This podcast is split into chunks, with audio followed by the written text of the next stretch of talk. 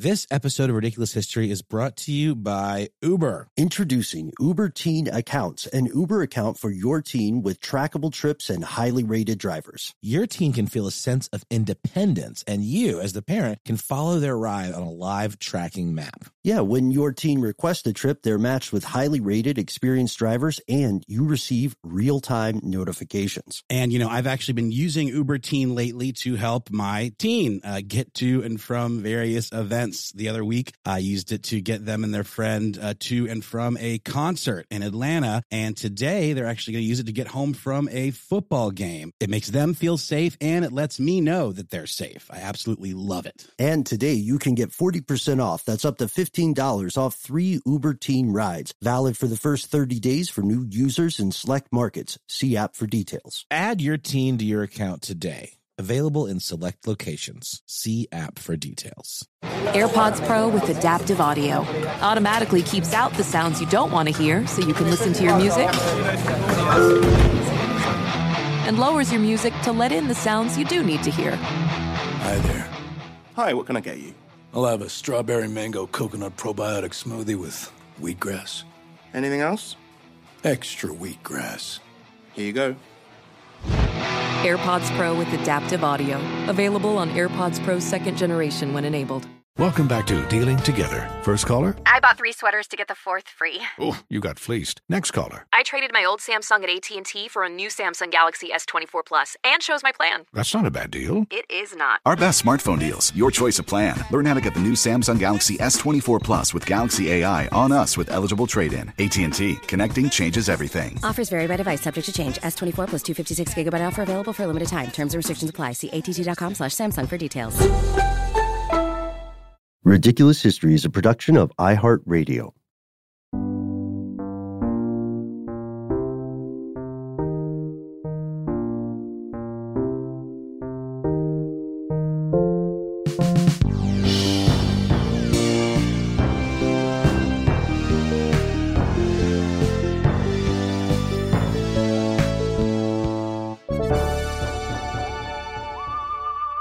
Welcome back to the show, Ridiculous Historians. Thank you, as always, so much for tuning in.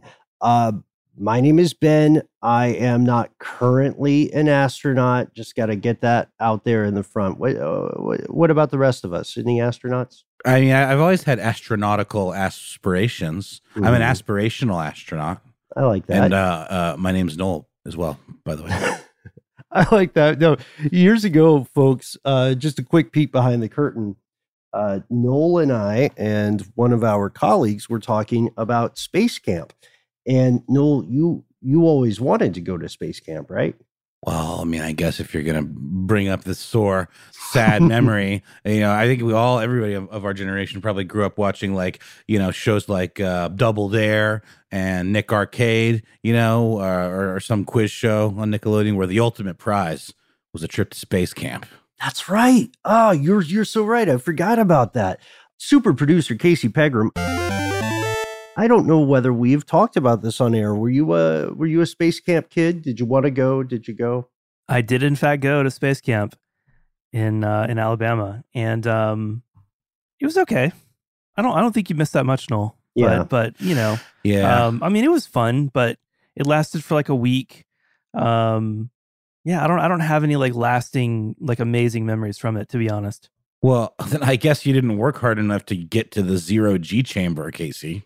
Maybe I don't know if they had that when I was there. Did they? Was that was that a thing that they would hype I- up I- on? I- Uh, yes, it was, and I clearly do not think it was an actual thing. No, unless no. you can speak otherwise, Ben. Uh, they no, the a zero G chamber would be super expensive. It would be like it would literally be uh cheaper to just have one of those inside wind tunnels. You know what I mean for indoor skydiving. But if I'm not mistaken, weren't the kids in the space camp commercials like literally floating around and stuff? I believe you are I- correct. I, think that's true. I remember. I mean, I know they had like you know the old classic gyroscope. That's a you know good old go-to uh, training thing, I guess, for being in a semi-weightless state. Uh, I did, though, to be fair, work at a science center uh, for a time, um, and I and I could ride the gyroscope as, as much as I wanted. So Nice, nice. It's different at the top. I hear the Yeah, the So, why are we talking about space camp? Why are we talking about astronauts?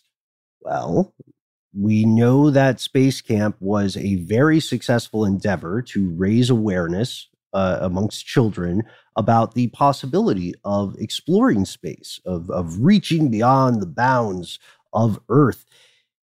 Turns out the idea of exploring space is, of course, very, very old.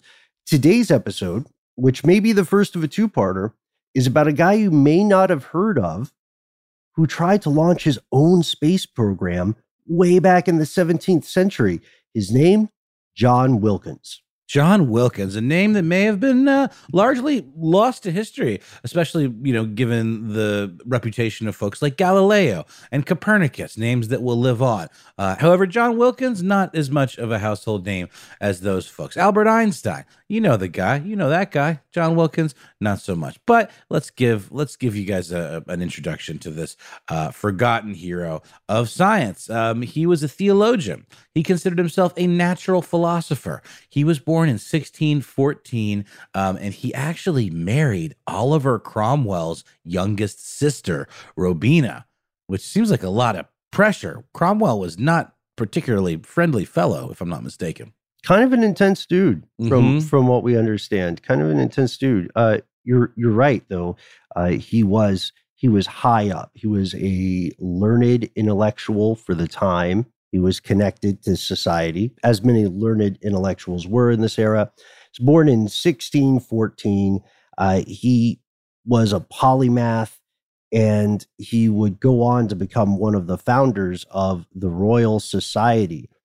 He also was a writer, and in some of his books, he explored the possibility of carrying human beings to the moon. Like a lot of people in the world at this time, he believed that the moon and the other planets in the solar system were inhabited. And he was like, we should meet these people. We'll hang out with them. Oh, totally. And he had a really optimistic view of how this might work logistically. Uh, he envisioned a world uh, where you could literally sail to the moon using what he would call something. Uh, I'm going to call it this, but something along the lines of a space chariot. Uh, he would refer to it more as a flying chariot. But his notion of, of of how this might work was that if you could just get 20 miles uh, above the Earth's surface, uh, then you would enter a zone where you could fly freely uh, or sail using this space chariot through space. Breathing wouldn't be a problem.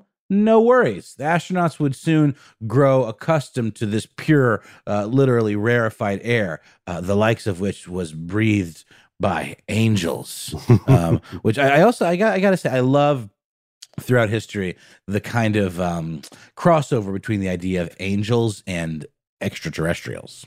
Sure. Yeah. I think we've, uh, I've mentioned this on, on other shows in the past, but there's, uh, from a folkloric perspective, there's this incredible tradition of phrasing the same sort of story through different uh, cultural perspectives, right? Like if you look at alien abduction stories in the, I don't know, um, in the 20th century on, they have a ton in common with the older stories of people like encountering changelings or the Fae, or, you know, Rip Van Winkle is pretty much a UFO story.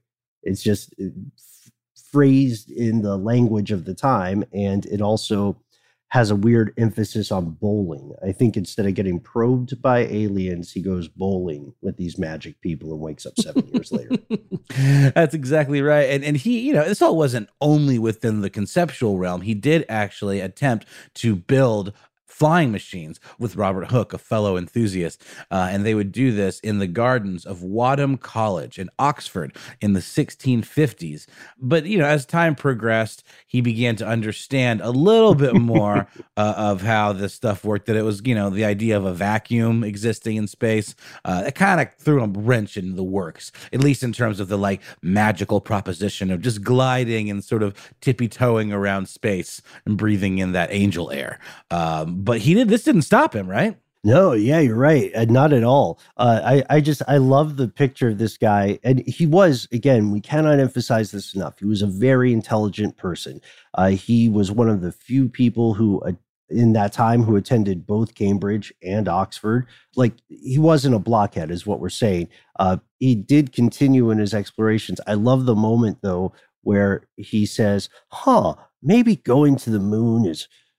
A little more complicated than I thought. Uh, Mm-hmm. he- he also he also had his ups and downs man he had his ups and downs in earth life uh his connections to cromwell eventually reduced him to poverty when the when the monarchy returned uh but he eventually weathered the storm and would end up as a bishop of chester before his demise so nowadays we're going to look at some weird stuff in today's show. Nowadays, his ideas might seem really out there, but we have to understand he was one of the first people to really consider this in what at the time was a practical way. I'm really being careful with that. I don't want to dunk on the guy. You know what I mean? I don't want to dunk on him yet.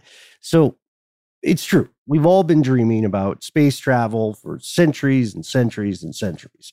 Uh, the idea of reaching out to the moon or exploring that distant surface uh, probably predates written history.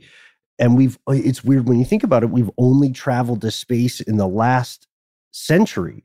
But if you look back through the historical record in the second century AD, True History uh, by Lucian, which is a parody of travel tales, was already thinking, hey, what if what if people ended up on the moon? We've been thinking about it for a long, long, long time. Yeah, I mean, for example, you see it in in pop culture, or at least the earliest forms of pop culture, like the what is it, Casey? Voyage to the Moon by I believe George Méliès. That's right. And then, of course, the Smashing Pumpkins video that basically uh, imitates it. tonight, tonight, baby. Yeah. But I mean, that kind of fantastical imagery is not far off from the types of sketches that we see Wilkins doing. Like a lot of the stuff, like these like space chariots, or the kinds of stuff you would think of in terms of like almost a Jules Verne approach to space travel. You know? Yeah, absolutely. And we have to remember too, uh, in Wilkins' time, uh, there were there was this fascination with exploration in general, at least for Europeans.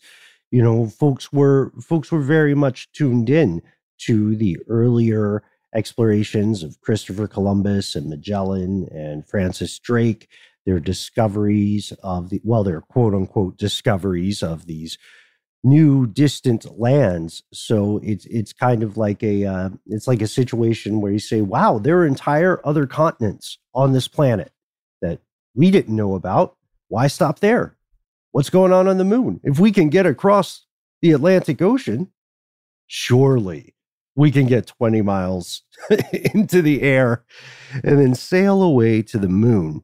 Uh, this is this would prove to be incorrect It certainly would prove to be incorrect. And, and again, you know, we, we kind of indicated that once he got the the drift of the idea of a vacuum, that he sort of had to, you know, uh, recalculate a bit. But um, let's let's take it back. Uh, so the scientific advances of the Jacobean era, um, it, it, it was an important time where you know you did see a lot of improvement beyond like, of, of actual practical execution of science. You did have folks like Galileo making these incredible discoveries in astronomy uh, using only relatively recently invented telescope technology that came in 1610. Uh, he was able to actually pinpoint and observe these celestial bodies in much more detail uh, than anyone had been able to do up to that point. Uh, and then you had the royal physician, Dr. William Harvey, who found ways of exploring the human body and the human circulatory system and described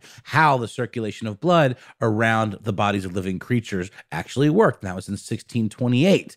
So there was there was a lot of innovation happening. Things like mechanical clocks and gunpowder and, and magnetic compasses and telescopes. A lot of these things clearly were focused on this, you know, uh, absolute obsession with exploration. This episode of Ridiculous History is brought to you by Uber Teen. Introducing Uber Teen Accounts, an Uber account for your teen with trackable trips and highly rated drivers. This is important stuff. Your teen can feel a sense of independence and you can follow their entire ride on that live tracking map. And, you know, I've actually been using Uber Teen lately to help my teen uh, get to and from various events. The other week, I used it to get them and their friend uh, to and from a concert in Atlanta. And today, they're actually going to use it to get home from a football game. I watch every step of the way uh, from the moment the car's called to when they get in, and then I can track their progress to and from their destination. It makes them feel safe and it lets me know that they're safe. I absolutely love it. Mm-hmm. And here's how it works when your team requests a trip, they are matched with highly rated, experienced drivers, and you receive those real time notifications as well as enhanced safety features. That's right. Pin verification, in fact, to ensure that your teen enters the right vehicle, live trip tracking for parents, plus you, the parent, can contact the driver directly from the app. And don't delay. Today you can get 40% off. That's up to $15 off three Uber Teen rides. Valid for the first 30 days for new users in select markets. See app for details. Add your teen to your account today. Available in select locations. See app for details.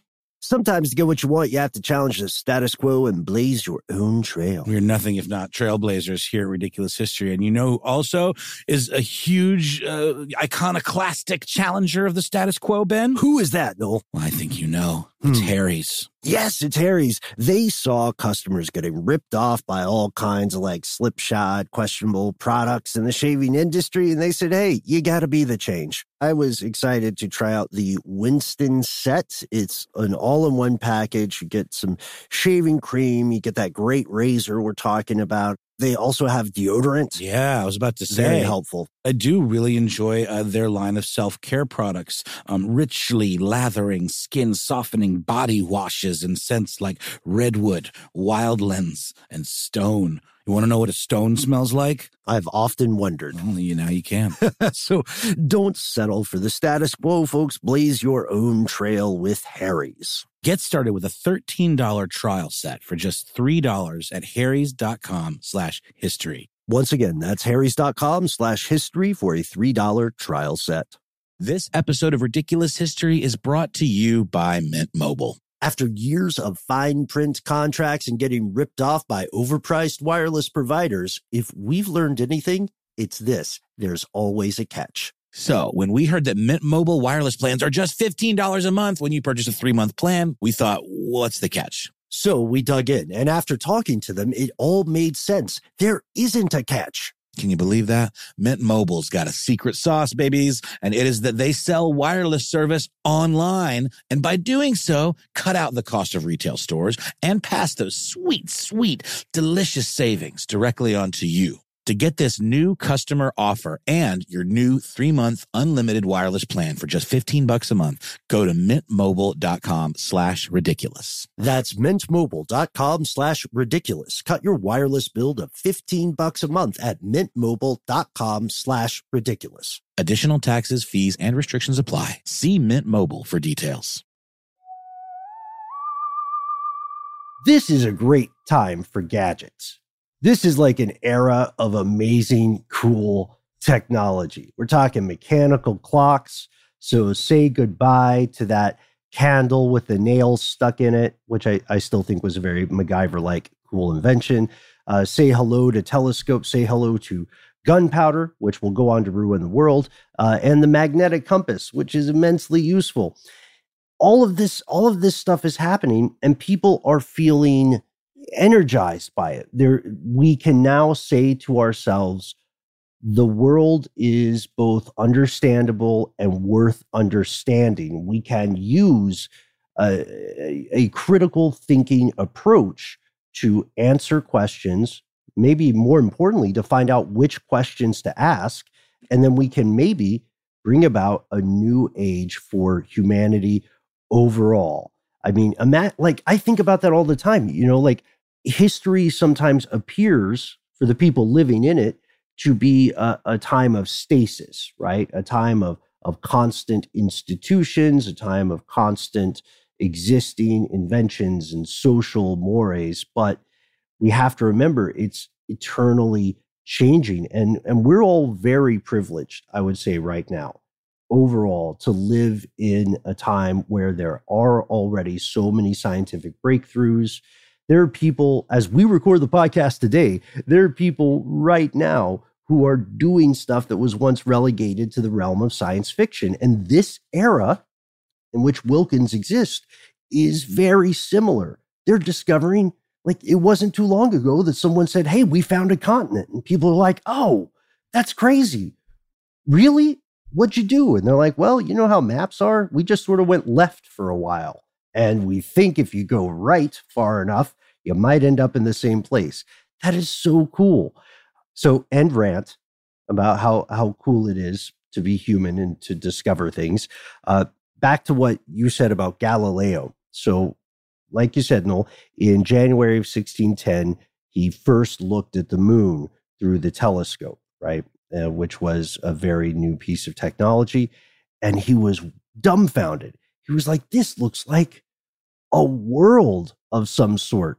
And the reason he realized that is because, you know, most of the time, if you look at the moon with the unaided or naked eye, sorry, off mic, I was thinking of that naked eye I saw song. With my naked eye, I saw.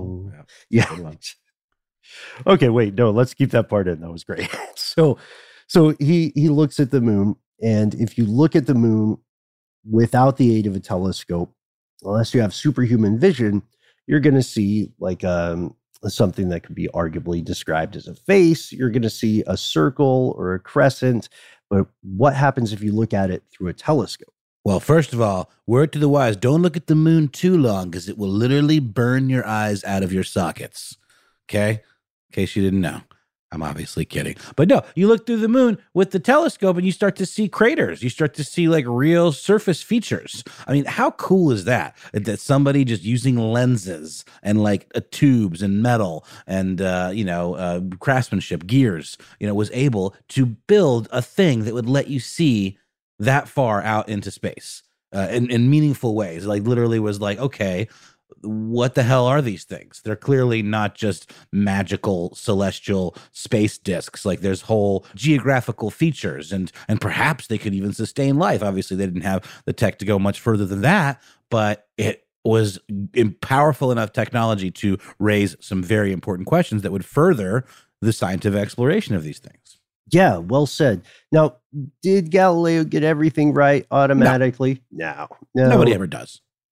Yeah, yeah, I hate to say it. Early on, I mean, like early on, right. well, you gotta you gotta break a few eggs, you know, and, and you gotta appreciate the ability to kind of like learn what you don't know. And but but again, some of these folks would die on many hills. Uh, but I will say this about Wilkins: he was able to admit when he learned something that he was wrong about and pivoted you know yeah that's true that's a really good point um, and it's something that is humbling for the individual but tremendously important for society overall i would argue. Uh, so here's what galileo kind of got wrong in the beginning. Well definitely got wrong. He saw he saw some of these features on the moon and he went holy smokes! Those are oceans, those are seas, just like we have here on Earth. Uh, he even publishes some sketches of this in uh, Starry Messenger. And then other people, of course, are touting astronomy, working in astronomy throughout throughout Europe. And the various discoveries of people like Galileo and Ben Jonson sparked an intellectual flame amidst other like-minded intellectuals. And again, as we said earlier, we have to remember that science and religion were still kind of commingling, mm-hmm. and sometimes they came came to blows. So it was a natural thing then, whether you are an Anglican clergyman like John Wilkins or whether you are just a just a regular Joe. It's natural to ask yourself if God made the moon, right? Because God makes all things in this belief system. If God made the moon and made it a world, doesn't it naturally follow that God put intelligent life there just the same way that God put arguably intelligent life on earth? That's still up for debate, I would say. And if those are if, those things exist, those beings exist, can we speak with them? The idea of the Jacobean space program was focused on the concept of speaking to aliens. And this is where we find John Wilkins. He's 24 years old. He is, in the parlance of our time, crushing it. He, he graduated Oxford University. He published a book in 1638 called The Discovery of a New World on the Moon. M O O N E. Is that like an old English situation? What is that about? Yes, but in That's my head, amazing. I like I, I like thinking that he always pronounced it in like a snarky, the the way people say actually at cocktail parties. I always like to picture him saying the discovery of a new world in the mean. mean? yeah, yeah. It sounds kind of like a Cartman kind of thing. Yeah, it uh, it did. You know, I guess what Ga- Galileo was known, but he, he this guy had a lot of pull because he was sort of a high society guy. Um, he was uh, had bona fides from Oxford University, and so in his uh, discovery of a new world in the moon, uh, he really made uh, put Galileo's descriptions of the moon as a solid uh, and uh, ultimately habitable world in front of a lot of eyeballs. Wilkins, however, was a Copernican. Copernicus, you'll remember, uh, believed that the Earth revolved around the sun. That heliocentric view is the sun being the center of of the universe, um, and or of whatever the known area of the universe that was being examined at the time. Um, and he suggested that uh, not only might the moon be something that humans could eventually attain, you know, in terms of exploration, but also that other planets might be on the table uh, to to visit and perhaps even colonize. So, I mean, that alone, given how little you know functional ability to do any of these things existed, pretty forward thinking, uh, and, and definitely still top of mind for a lot of you know space nerds. Yes, yeah, exactly. Are you kidding? Uh, we're we're we're gonna one day take a week off, and we're we're just gonna go to space camp. We will be the oldest kids there, but we will have a lot of fun. So let's talk about John a little bit. Let's talk about John. So we said he's born in uh, 1614. He's a New Year's baby, born January 1st uh, in Canons Ashby, Northamptonshire. He is a graduate of Oxford. He's ordained as a priest in the Church of England. And after that, he travels across the United Kingdom. He goes to Germany to meet other scholars, other people who are researching this stuff, who are thinking about it. Uh, he is nowadays considered one of the founders or preeminent voices of something known as natural theology. Natural theology is super important to everybody living today because it was a theological practice that slowly accepted scientific accomplishments. They did not see the idea of learning and uh, understanding the natural processes of reality as somehow heretical or anti religion. You know what I mean? Yeah, seemingly he got a pass from that. I I don't know if it was because of his stature within you know society or what. Uh, it's it's it's still fascinating though. This episode of Ridiculous History is brought to you by Uber Teen. Introducing Uber Teen Accounts, an Uber account for your teen with trackable trips and highly rated drivers. This is important stuff. Your teen can feel a sense of independence and you can follow their entire ride on that live tracking map. And, you know, I've actually been using Uber Teen lately to help my teen uh, get to and from various events. The other week, I used it to get them and their friend uh, to and from a concert in Atlanta. And today, they're actually going to use it to get home from a football game. I watch every step of the way uh, from the moment the car's called to when they get in, and then I can track their progress to and from their destination. It makes them feel safe and it lets me know that they're safe. I absolutely love it. hmm And here's how it works when your team requests a trip, they are matched with highly rated, experienced drivers, and you receive those real time notifications as well as enhanced safety features. That's right. Pin verification, in fact, to ensure that your teen enters the right vehicle, live trip tracking for parents, plus you, the parent, can contact the driver directly from the app.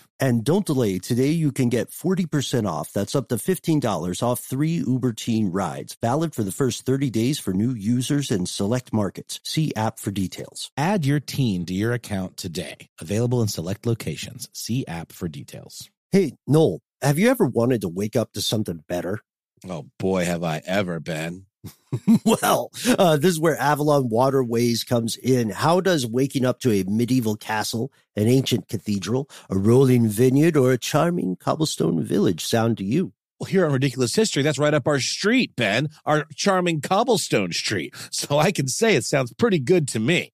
You're absolutely right, Noel. Avalon Waterways has redefined cruising in so many different ways. They've got the uh, widest opening windows. They've got beds that face the passing scenery. So wherever you go, you have a front row seat to the views of the world. And not only do you wake up in the best staterooms in the entirety of the business, but you're waking up in a new port every day, right in the heart of these amazing historic cities. Ah, Ben, sign me up. Open your eyes to a better view and a different kind of cruising, one with smaller ships, bigger experiences, fewer people, and more of everything.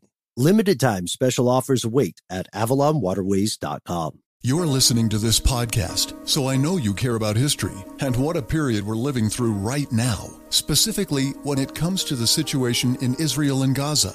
Right now, you're hearing a lot of loud voices screaming about genocide, massacre, and occupation. But these words, slogans, and various headlines are not enough to help you understand what is happening over there. And that's where this podcast comes in. Check out Unpacking Israeli History, catch up on previous seasons, and enjoy new episodes from season 6 each week, where they cover many of the topics that are relevant to what's going on in Israel today.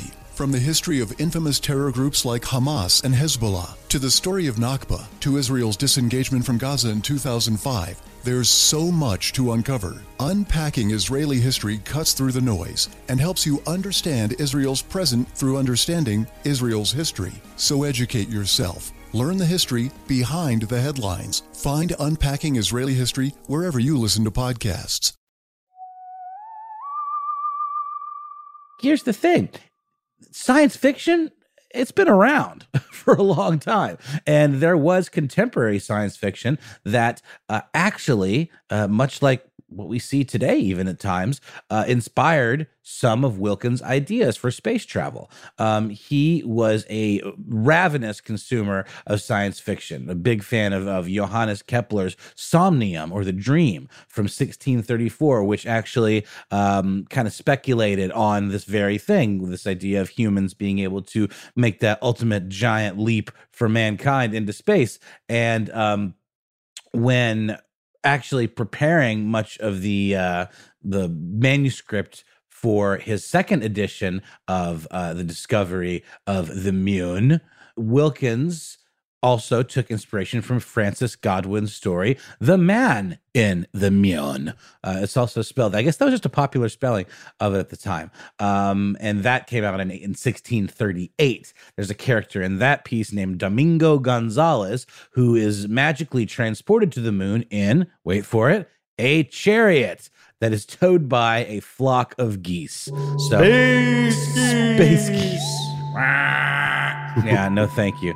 Uh, no, G- give me space unicorns any day.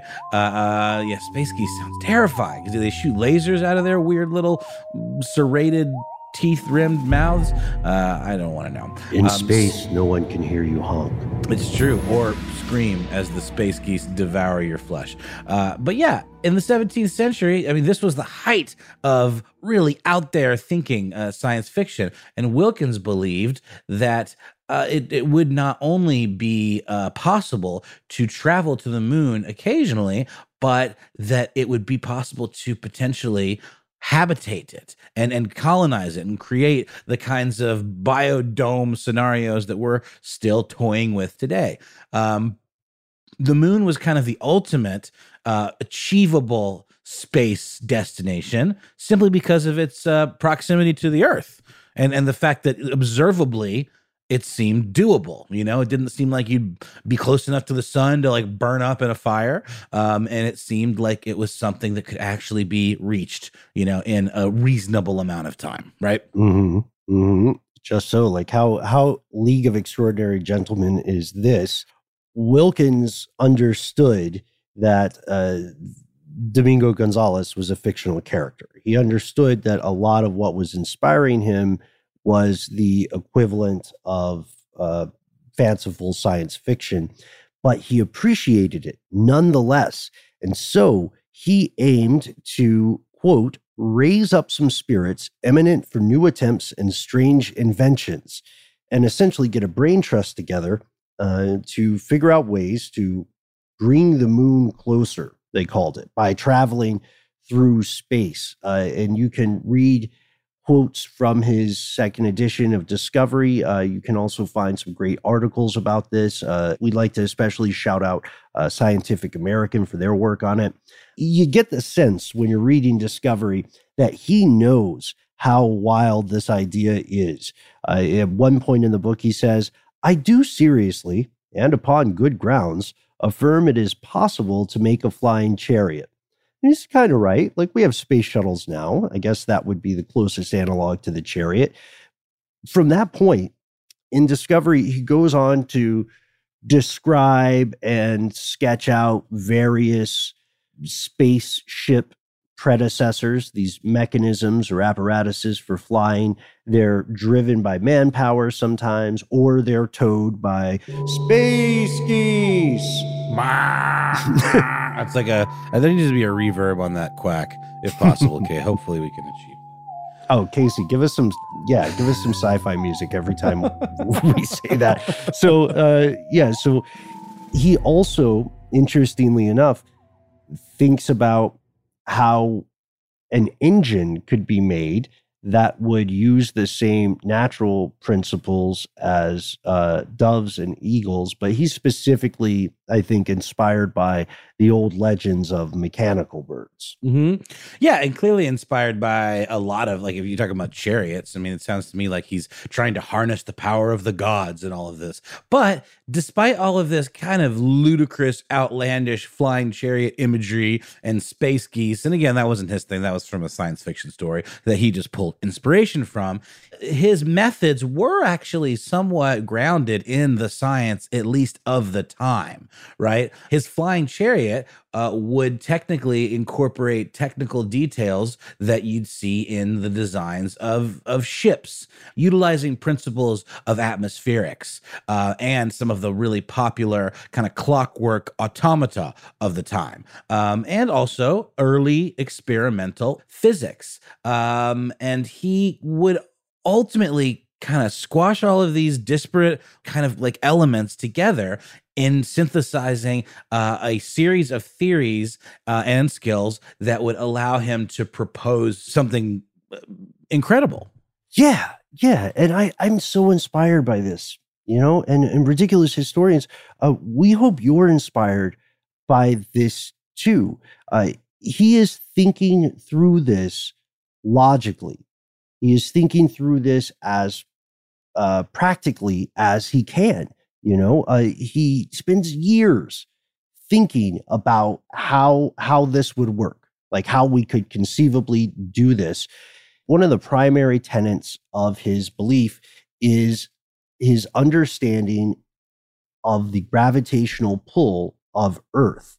And he knows that this is what anybody traveling to space will need to escape from, right? That's that's the first that's the first speed bump you have to get over. We have to remember, however, this was a good uh, five decades before Isaac Newton had his uh, famous series of epiphanies and revelations. So at this point, when Wilkins is alive, he's still kind of confusing the pull of gravity with the attraction of what we mentioned earlier, Earth's magnetic field. And so, with that assumption, he noticed that a magnet wouldn't attract a compass needle at a given point of separation. If you took the magnet far enough away, the compass wouldn't catch it. And that's where he got his number of 20 miles. He thought, you know, once you get 20 miles above the surface of the earth, you're no longer close enough to the magnet. You're not subject to its uh its, you know, wiles, I guess, right? Exactly, exactly. So this is his uh, initial problem to solve. This is what he tackles. His question is if I want to get people to the moon. What's the first thing I need to do? The answer to that is I need to get them 20 miles away from the surface of the earth. So let me work on that first. And this is where this is where he gets into the brainstorming. First, he starts with um, let's see, you can you can see pictures of this on Atlas Obscura. He starts with this open chariot, and it has wheels, and it has like this vertical rotating sail that comes out of the backrest of the of the seat. And his idea is that if they could get this rolling on its wheels and lift a couple of dudes up into space, then they could glide to a landing using that sail on the moon with the same wheels from the chariot. I want to point out if you look at his work now, yes, we understand it seems a little weird, a little bit Dr. Seussian or whatever, but um but he was doing his best and he thought about the engineering, right? He had a motor for this. As you said, Ben, this really was an incredible time for gadgets with things like, you know, gear driven uh, clocks and all of these various automata uh, that used spring driven kind of clockwork motors. Uh, and that is exactly what he envisioned as the centerpiece for his flying chariot design.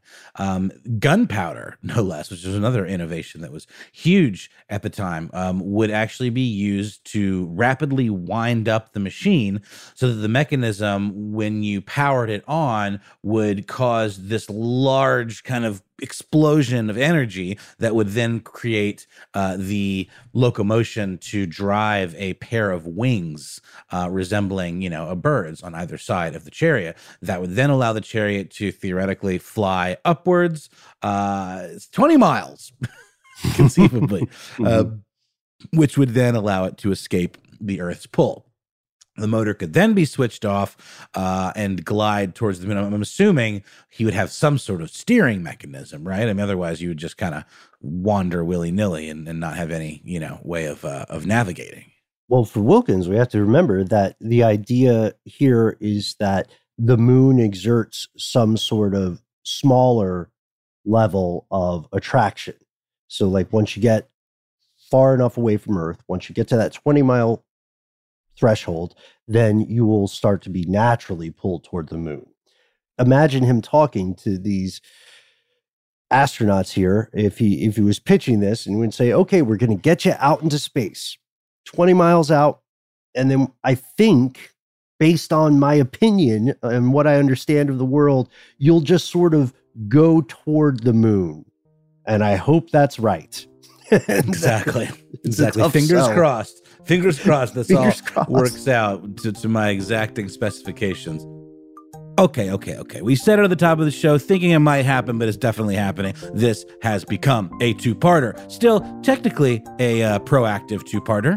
We had the mm-hmm. inkling that it was heading in that direction, Ben. You had the forethought and the prescience to to actually say it out loud, so we don't have to retroactively snip that out. Um, huge thanks to super producer Casey Pegram for putting up with us and our weird whims of two-partery. Uh, but this one did seem like it was worth it. Huge thanks to Christopher Hasiotis here in spirit, Jonathan Strickland, the Quizster. Huge, huge thanks to Eves Jeffcoat. Big, big thanks to one of the stars of our personal constellation, Gabe Lusier, who will be uh, returning on air at some point soon. So stay tuned and also stay tuned for part two of this series, which is arriving later this week. What a ride, man. No, what a ride. I really dig this Wilkins guy. Yeah, seems like a real mensch. Uh, it's a ride almost more exciting than when you first rode Space Mountain when you were a little kid. Can you imagine what that would be like now? Mind blown. We'll see you next time, folks.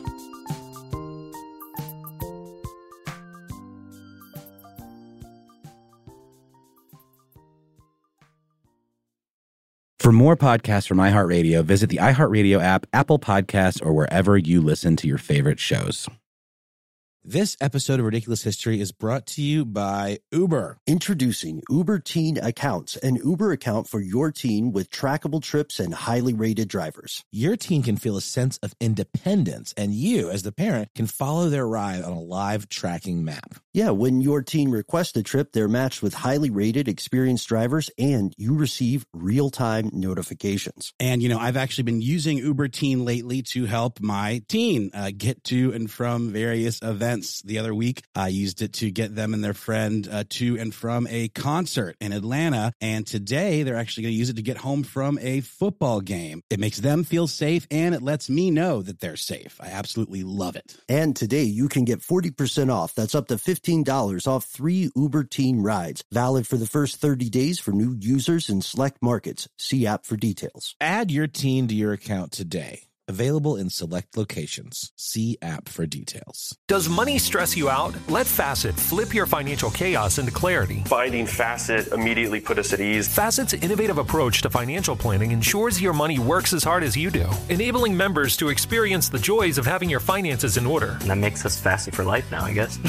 Visit facet.com, F A C E T.com to learn more. This ad is sponsored by Facet. Facet Wealth is an SEC registered investment advisor. This is not an offer to buy or sell securities, nor is it investment, legal, or tax advice. These testimonials are from current Facet members who are not compensated. All opinions are their own and not a guarantee of a similar outcome. This episode of Ridiculous History is brought to you by Avalon Waterways. Ben, are you in major need of a vacation right now? Noel, you're a mind reader. I am, and uh, aren't we all? We are. While cruising remains popular, there's something big happening in the industry, and that is, my friend, smaller ships. True story. The intimate ships of Avalon Waterways can go where the big ships can only dream through winding passageways of rolling vineyards and castled hills into the heart of timeless cities and storybook villages. That sounds like a delight. See how Avalon's smaller ships promise greater discoveries, fewer people, and more of everything. Limited time special offers await at avalonwaterways.com.